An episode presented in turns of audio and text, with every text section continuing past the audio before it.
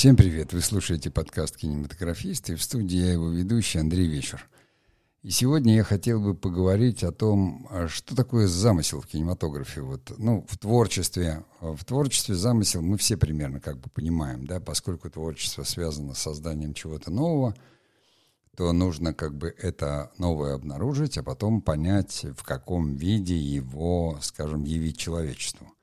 А в кинематографе тоже все начинается с замысла, и пришел я к этому именно потому, что там последний месяц или полтора был занят именно этим, то есть э, нужно было э, придумать или создать, как говорится, замысел нового фильма. И я для себя обнаружил, э, ну, в общем-то, это такая вещь известная, но тем не менее – что свой замысел нужно еще подогнать под, скажем, платформу или под формат, на котором этот фильм будет показываться, потому что все они стали настолько разные, да, что уже диктуют свои условия к оформлению замысла. Ну, пожалуй, может быть, неизменным остается только то, что все равно рождение замысла связано с поиском новых идей и новых смыслов. А, но, тем не менее, вот а, об этих, наверное, разницах я хотел бы э, рассказать и поговорить. Ну, во всяком случае, исходя из собственного опыта. Ну, а сейчас я сделаю паузу, и мы начнем подкаст.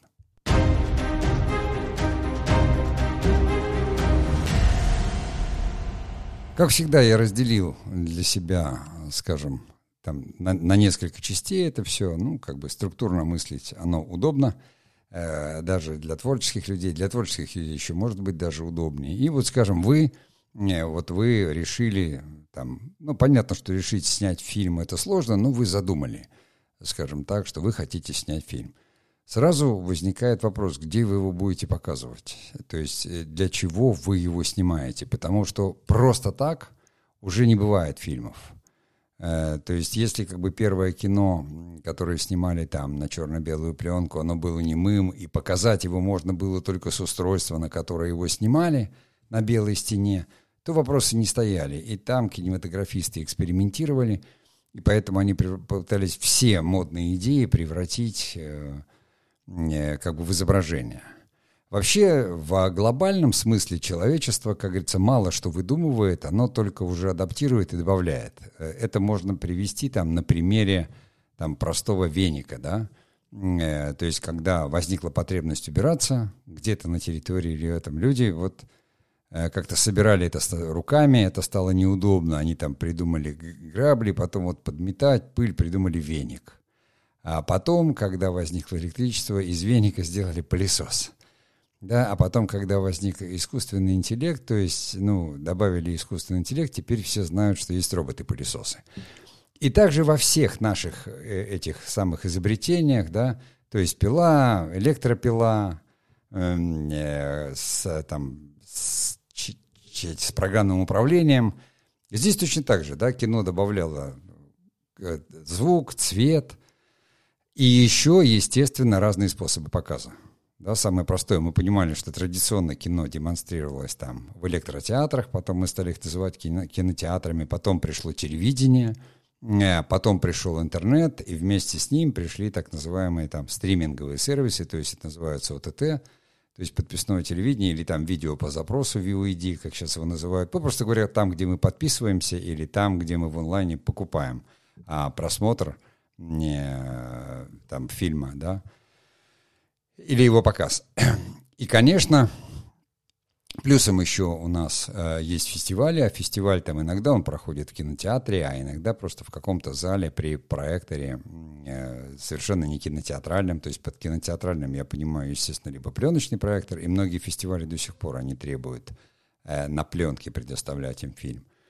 Но все равно фестивали, поскольку у них киноприрода, они, хотя сейчас появились уже фестивали и сериалов – то есть и анимации, и всего. Поэтому вот я и говорю, что очень сложно говорить. Вот вы задумываете фильм. Вы должны в первую очередь определить, для чего вы, ну, как бы, где вы этот фильм будете показывать.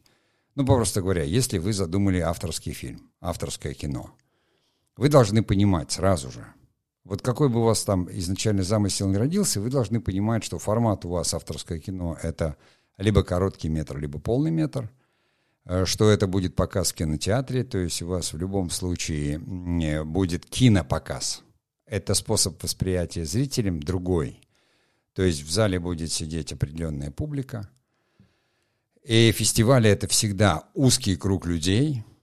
Э, средства у вас будут очень э, ужатые, если вы, как говорится, ну, э, напишите сценарий и найдете как бы возможность, вас поддержит какая-то там спонсорская группа или государство, Минкульт, то есть вы учитесь, и как все там начинающие кинематографисты, вот они говорят, надо на фестивале там попасть. Да, потому что в фестивале там смотрят все время новые имена, их находят, но кино, которое вы сняли для фестиваля, оно вообще ничего вам не дает для киноиндустрии, потому что там совершенно иной опыт. То есть там вы заявляете о себе как о художнике. Ну, значит, естественным образом э, важным является оригинальность мышления, оригинальность. Поэтому замысел для авторского кино в первую очередь это новый взгляд на мир или новые формы кинематографа, какие-то актуальные проблемы современности. То есть вот вы знаете пример, да, что э, там наше кино авторское, так называемое, в общем-то у массового зрителя имеет такую негативную немножко окраску, потому что все наши кинематографисты, они стремились на европейские фестивали, там американские какие-то фестивали. Сандерс, я имею в виду, это фестиваль независимого кино американский. Э, и естественным образом, то есть эм, поскольку на фестивалях смотрит очень определенная публика кино, а эта определенная публика, там, допустим, к России относилась очень определенным образом, да, то нужно было достать какие-то негативные проблемы, придумать их, может быть. То есть особый взгляд на историю, на нашу, на что-то еще. Как правило, который там либо пугал, либо удовлетворял зрителей и публику культурную, которая говорила, вах, в России так страшно, мы всегда это знали, а какие вы несчастные, там, мы вам поможем или мы вам не поможем. Это не, только России касается, это касается там и Испании, и Италии, чего угодно, потому что все равно все, как говорится, авторские фестивали, это надо выковырять что-то такое необычное, чего там до тебя не было, либо снять это так, чтобы это еще приняли потом критики и сказали, вау, это просто, понимаете, вот, это просто новый референс. Эм, там это режиссер, допустим, да, который вот там снимает очень медленно кино и очень там необычно и красочно. Э, то есть найти что-то свое, э, попросту говоря, выпендриться э, как, как, как можно сильнее, чтобы обратить на себя. При этом вы можете быть художником, но все равно. Вот Сальвадор Дали, да, он вот, вот такой был. И зато его запоминали с этими усами и с этими его там э, экстравагантными работами. Поэтому, иначе, ну, а какой смысл, как говорится? Уже человечество все видело, все открыло. Если вы снимете обычный качественный фильм, зачем его брать на фестивале? В нем нет ничего нового, ничего интересного. И вот эта специфика самого замысла, да, то есть если вы хотите снять авторское кино, то в первую очередь вы ориентируетесь на какие-то уникальные, философские, высокодуховные смыслы. А может быть, эм, ну, что называется, я не рекомендовал бы никому там а, работать с чернухой с какой-то, но тем не менее, вот то, что у нас вся эта вот ЛГБТ-тематика там, и вот это, это все появилось там, э, на фестивалях. Потому что, когда уже смотреть скучно, тогда вот начинают говорить, а что там происходит с геями в мусульманских странах? А что же там вот черная девушка захотела стать белым мальчиком, и как же это трудно сделать в Руанде где-то? И вот, вот эти вот темы такие, они, может быть, и существуют на самом деле, но они настолько узкие – но именно это, это как м, такой и изысканный вкус, знаете, гурмана, у которого он уже на, просто на котлеты не реагирует. Ему нужно такое фуагра уже выдавать, которое нормальный человек, он в принципе есть не станет, потому что скажет, это, это мало, и это как-то слишком сложно, и вообще не пойми на что. Икра заморская баклажанная. Э, я, надеюсь, объяснил, что с одной стороны здесь, я говорю, что если вы э, учитесь в киношколе или где-то, и фестиваль вам нужен – Выбирайте, фестивали тоже есть разные, но тем не менее, даже если вы, я говорю, что проводятся, нельзя еще путать фестивали с премиями, там, с кинопремиями, где как бы за заслуги какие-то что-то вымеряется. Но вот все фестивали короткометражек, они в основном созданы для того, чтобы увидеть э, новые, как говорится, узнать новые имена. И, конечно, там оригинальность мышления визуального. То есть Там вы должны показать, как вы мыслите как художник. Поэтому замысел, а поскольку еще, как правило, это люди молодые, то здесь они пытаются оригинальничать. Но там глубины здесь не бывает. А если фестиваль уже большой и художники большие, то они, конечно, копают в такую глубь, а, куда нормальному человеку забираться может быть не стоит. Но в любом случае вы должны запомнить, что вы работаете тогда с новыми формами, и содержание должно быть на высоте, либо с какими-то философскими и духовными смыслами. Если же, конечно, вы не выбираете просто фестиваль, где, но там все тогда будут друг на друга похожи, поэтому на фестивале нужно там главное выделиться, выделиться в этой программе фестиваля каким-то образом, чтобы вас заметили, выделиться монтажом, выделиться съемкой необычной. То есть и весь ваш замысел, даже если вы говорите, я хочу снять Ромео и Джульетту, но тут самым главным будет как. Понимаете? И вы тогда говорите, это Ромео и Джульетта в каком-то там высокогорном селе.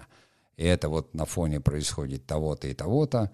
И, ну, это и есть, как бы, ну, собственно, не, не нова мысль, но новое рассмотрение. Здесь больше даже такой театральный подход, потому что, как говорится, Ромео и Джульетта ставятся уже 500 лет, и каждый новый э, постановщик находит что-то свое, осовременивает и делает это так, как ему это видится. Давайте я сделаю паузу, и мы продолжим.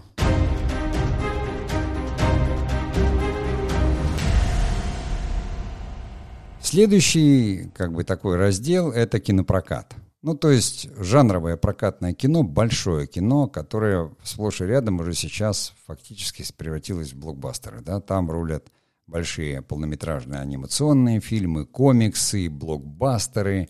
Еще 10, ну не 10, нет, так 13 лет назад туда могли заходить даже авторские картины и независимое кино, а сейчас это, ну, практически вообще. Э, при этом совершенно спокойно может работать какой-то кинотеатр не повторного фильма, да, но это клубный формат по большей части, и там интересно может быть связанная лекция какая-то.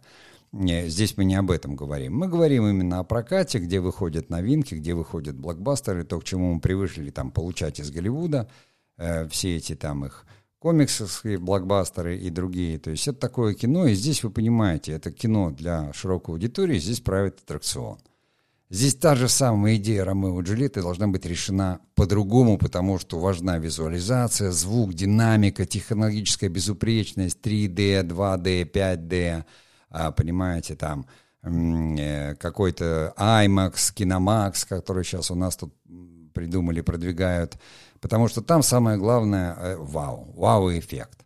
То есть там должна быть безупречная технологичность вот этого исполнения, все должно летать. Эм, Поэтому здесь, если ваш замысел для проката, хотя очень сложно реализовать для проката замысел, в особенности начинающему кинематографисту, но, может быть, кто-то работает и именно хочет это, поэтому, конечно, в это надо все равно биться. Э, должно быть достаточно динамики, Хотя видите, как формируют сейчас замыслы там Чебурашка, да, и в этом принимает участие Союз мультфильм, и все, и, и и кто-то, кто более склонен э, к кино как культуре, как искусству, ругает этот фильм, говорят, да это какая-то банальность, а, а фильм собирает аудиторию, да, собирает 7 миллиардов. Вот, аттракцион, понимаете, что там в Чебурашке соединилось? Э, соединился герой Чебурашка, который знает старшее поколение – и, и которое повело младшее поколение в кино. И всем там все было приятно. Знакомые актеры, легкий сюжет, соединение мультипликации и э, живой игры актерской. То есть такое семейное кино э, с собственными какими-то героями. Чебурашка у нас он практически национальный герой, хотя и, и не сказочный, а придуманный. Но, тем не менее, все это как бы сработало. Да? И следом за ним сейчас вот другой там этот э, фильм, понимаете, про космос там и, и в таком духе. Я более ироничный к этому. Но там тоже на что упирают. Там упирают на то, мы тут первые, хотя не первые, потому что уже снимали кино в космосе, и об этом есть статья даже в Википедии. Только там было это все, как говорится, э, э, ну, не, не с таким пиаром, не с такой помпой, не с такой все, ни, никто не продвигал фильмы через, через госуслуги продвигают фильм, рекламу. Ну, каково это, понимаете? То есть дистрибьюторам рекомендуют придержать остальные пока, значит, и потому что вот такой э, государев блокбастер идет. Э, вот А замысел-то весь такой, понимаете, он насквозь э, фальшивый, потому что все знают космонавты, что нельзя сделать операцию в космосе, невозможно, да, даже с пломбой в зубах не, не выпускают. Но когда замысел рождается в голове художника, говорит, чем невозможно сделать возможным, сделаем. Потому что главное здесь не что там в фильме, а главное, что полетели туда актриса и режиссер, что вот там мы как могли мешали Роскосмосу выполнять их работу – и мы тут первые, и все. Я не люблю это. Вот я честно говорю, у меня даже был подкаст «Фейковое кино», можно найти, переслушать именно об этом. Э, но вот это работает, понимаете? Тоже же замысел. Был замысел. А вот бы снять фильм в космосе. Но этот замысел имеет отношение к смыслу, к сюжету, еще к чему-то. Замысел аттракциона, американских горок, понимаете? И вот в нужное время, в нужном месте, как утверждает один из продюсеров, еще в 2000 году он это задумал. Всегда у таких замыслов есть такая глобальная. Это было задумано во времена царя Гороха, вынашивалось тремя поколениями его предков, и вот наконец-то реализовалось. То есть везде работает сторителлинг, везде работает маркетинг. Поэтому, если вы хотите туда, вы, как говорится, ваше кино — это аттракционы, развлечения — ну, думаете, тогда ваш замысел должен быть иметь такую пиар-упаковку, э, и чтобы это привлекло там большие массы населения, да, как, как, как салют. И поэтому здесь, чтобы вы там не тратите силы особо на сюжет или на какие-то вещи, а поймите там вот, как там эти ребята делали, этого майора Грома там 7 лет из комикса, да, вот он наш, и персонаж вроде наш, ну, как бы такой американский, американский, ну, комикс это вообще такой вот, ну, не наш – как бы вид искусства, да. Но, тем не менее, как говорится, э, такая вот международность в искусстве, легкость доступа, все, у нас есть любители, и мы все это воспринимаем, и комикс очень хороший визуальный жанр, да, а вот у, у японцев там манга какая-то, и, и сразу все начинают снимать, говорят, о, это зашло, надо там это делать. И придумывают и свое, и чужое, но там главным замысле является все равно вот это как бы суть аттракциона. Его самая важная суть. Поэтому здесь мне больше добавить нечего. Я говорю, что в этом смысле, если формируете замысел, не ищите смыслов. Понимаете, если хотите что-то придумать для проката, ваш замысел должен быть плоским по смыслу, но очень масштабным по размаху действия. Вот все, что я могу сказать. Ну давайте сделаем паузу и продолжим.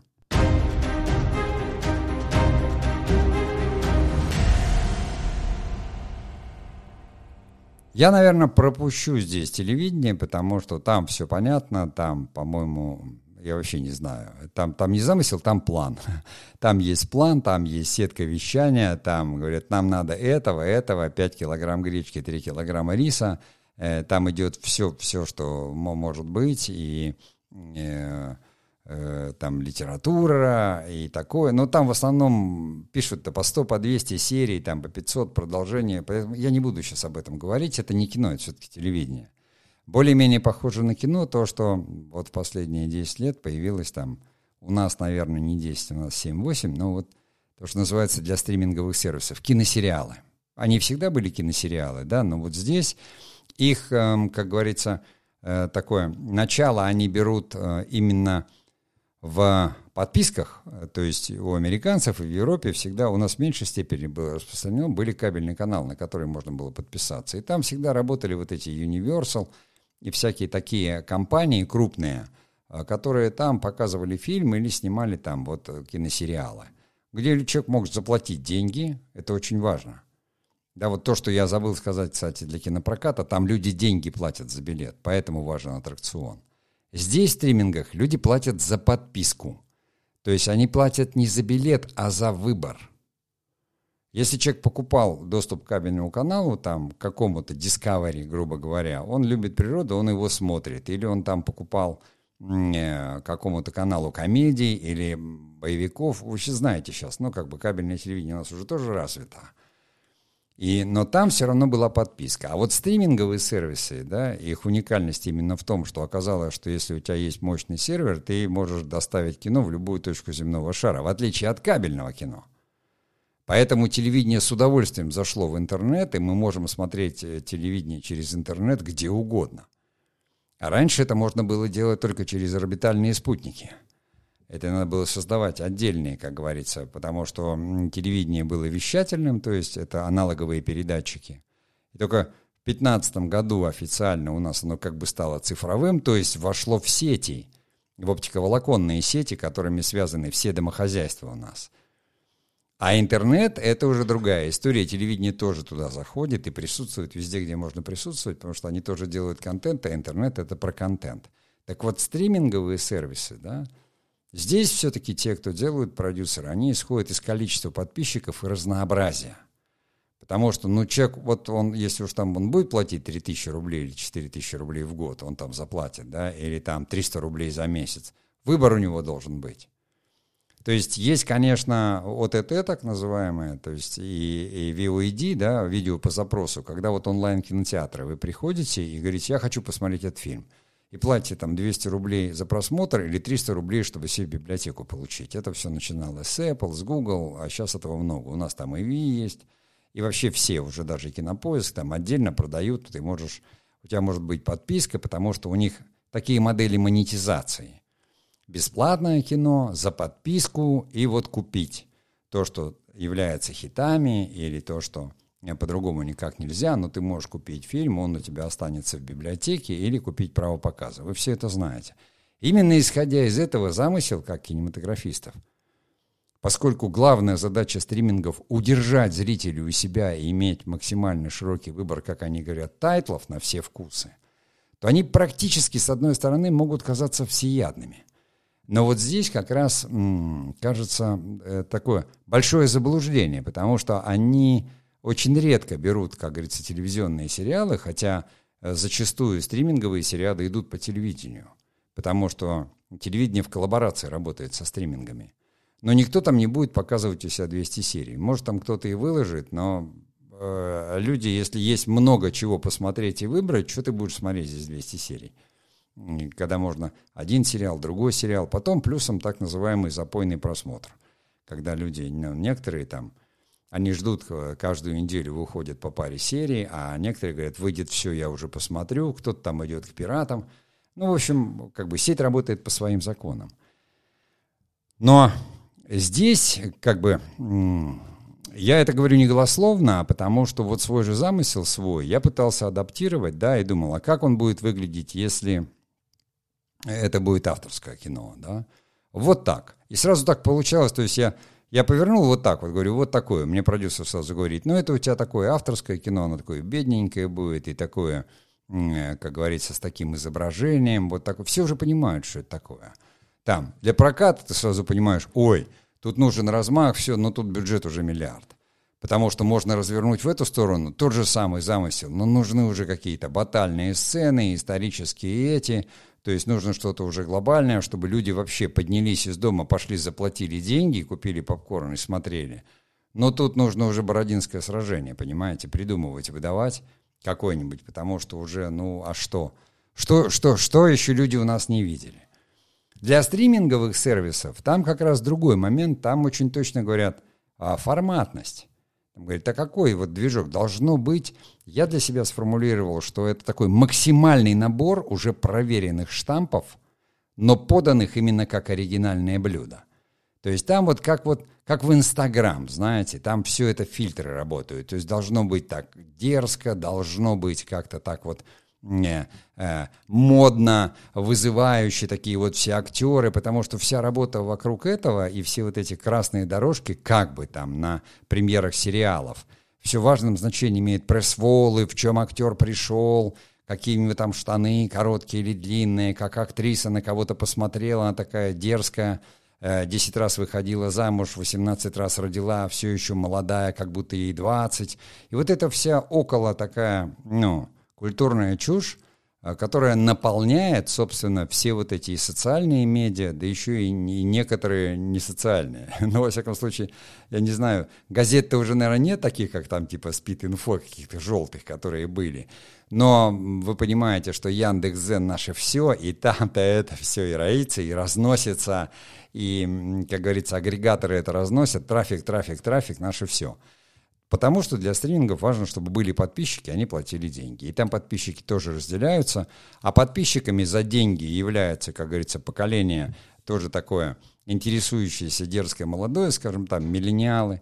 Э, потому что те люди, которые там взрослые подписываются, я вот, я в жизни бы не стал, если бы не профессиональный этот самый. Я слежу за этим, я смотрю, но выбрать что-то посмотреть себе по интересам очень сложно. Ну, потому что все уже видел. А вот это все новое, которое делается, ты смотришь там буквально 15 минут первой серии, ты понимаешь, что это, и все, и выключаешь. А для людей что такое запойный просмотр? Да, убийство времени. Как говорил директор Netflix, наш конкурент сон.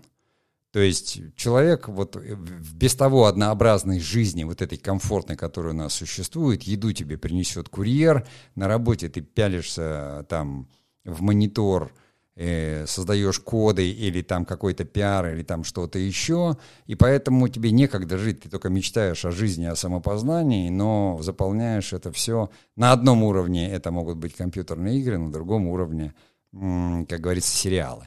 И поэтому сериалы должны быть, конечно, яркие, value так называемые, то есть стоимость картинки в кадре, ну и то, чего, как говорится, в жизни не подсмотришь, отсюда все вот эти как бы эм, красивые вампиры какие-то там, дерзкие кто-то, какие-то триллеры, такие триллеры, сякие триллеры, детективы, в общем, то, чего в жизни вообще не найдешь. И поэтому, если ты думаешь об этом, то твоя обычная история про людей, драматическая, все говорят, ну, а движок-то в чем дело? Он что, он упырем окажется? Он там фантастическая дверь откроется, они в другое э, измерение. Ты говоришь, да нет, они просто будут работать, они просто будут э, любить друг друга, ненавидеть друг друга, они просто будут... Говорят, ну да, это там, если это сага, то да, конечно, круто, но это второй канал, потому что надо что-то вот такое, чтобы там где-то что-то произошло, инопланетяне, или если не инопланетяне, то что... Вот обязательно нужна какая-то такая оригинальность которая делает, чтобы как вот почему там триллеры полюбили, вот эти вот перед триллерами все вот эти такие предварительные титры, такие ролики, вот все они графически сделанные, дорого, вау, смотрятся, круто, хорошо, а потом вдруг какие-то пираты красивые, которых никогда не было. Мы все это все видели и знаем. И здесь ваш замысел, он как бы он не должен быть плоским, потому что э, там всегда предъявляется такой спрос, ну, как бы, на оригинальность мышления, на интеллектуальность некоторую. Но вопрос не в глубине проживания, а в силе эмоций, которую это вызовет. И поэтому здесь тоже очень хорошо, ну, оригинальничание хорошо заходит. Да еще нужно это все расписать, размазать это все, как говорится, кашей по столу на 8 серий, а то и на 16, Теперь уже must-have требования сразу закладываете что-то на второй сезон, потому что, еще раз говорю, важно количество подписчиков, важно удержать подписчиков, важно вот это, чтобы они смотрели, не, вынимая, не хотят смотреть это, пусть смотрят это. Поэтому здесь жанровое разнообразие абсолютно. Э, комедии, драмедии, э, мелодрамы, э, драмы тоже нормально, все, как говорится, там и детективы, и триллеры, все, что можно.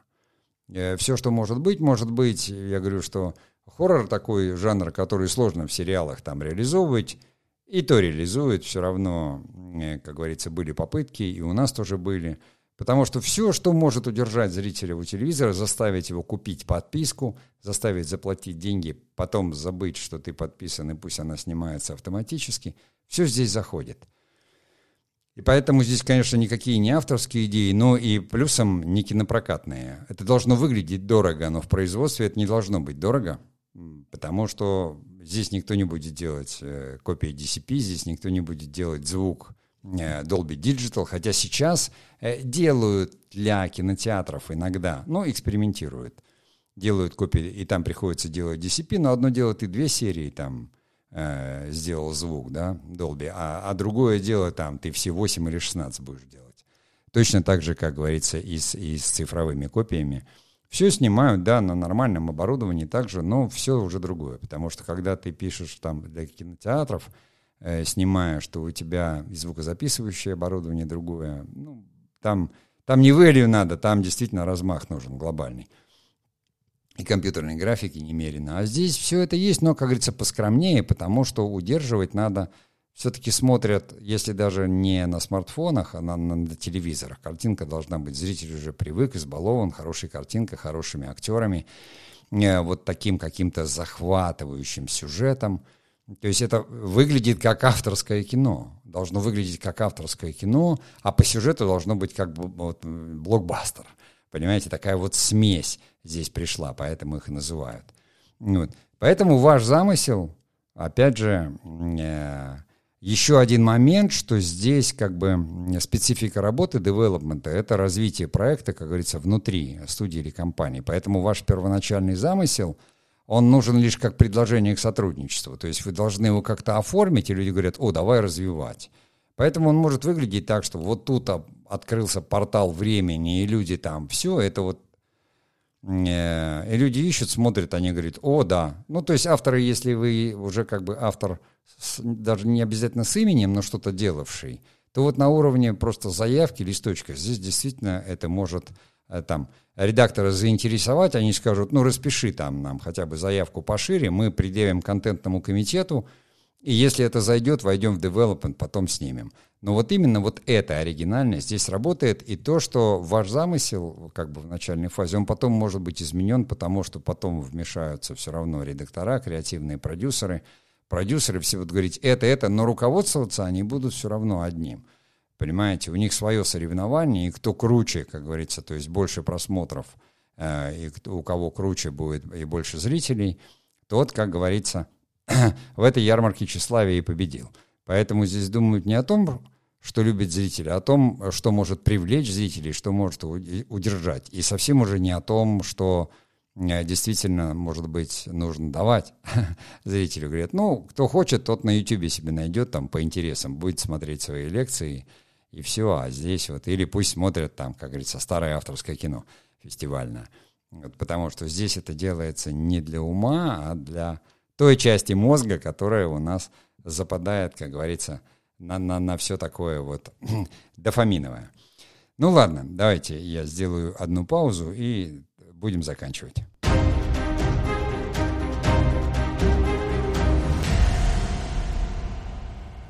Ну и, конечно, если вы делаете проект для себя, то есть вы задумали какой-то проект, вы независимый кинематографист, начинающий кинематографист, неважно, для себя это самое крутое, потому что Здесь наибольшая свобода в выборе смыслов.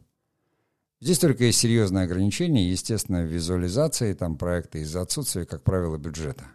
То есть здесь нужно уже иметь опыт, и начинающим здесь очень сложно, потому что нужно пройти как бы такой путь очень длинный, то есть нужно потратить 15 лет там или сколько-то лет, чтобы а, а, научиться снимать самому, монтировать самому, да, драматургии разбираться. То есть, как правило, себе это могут позволить люди, которые не сложными формами работают. Ну, допустим, хотят люди снять фильм там о чем-то для YouTube.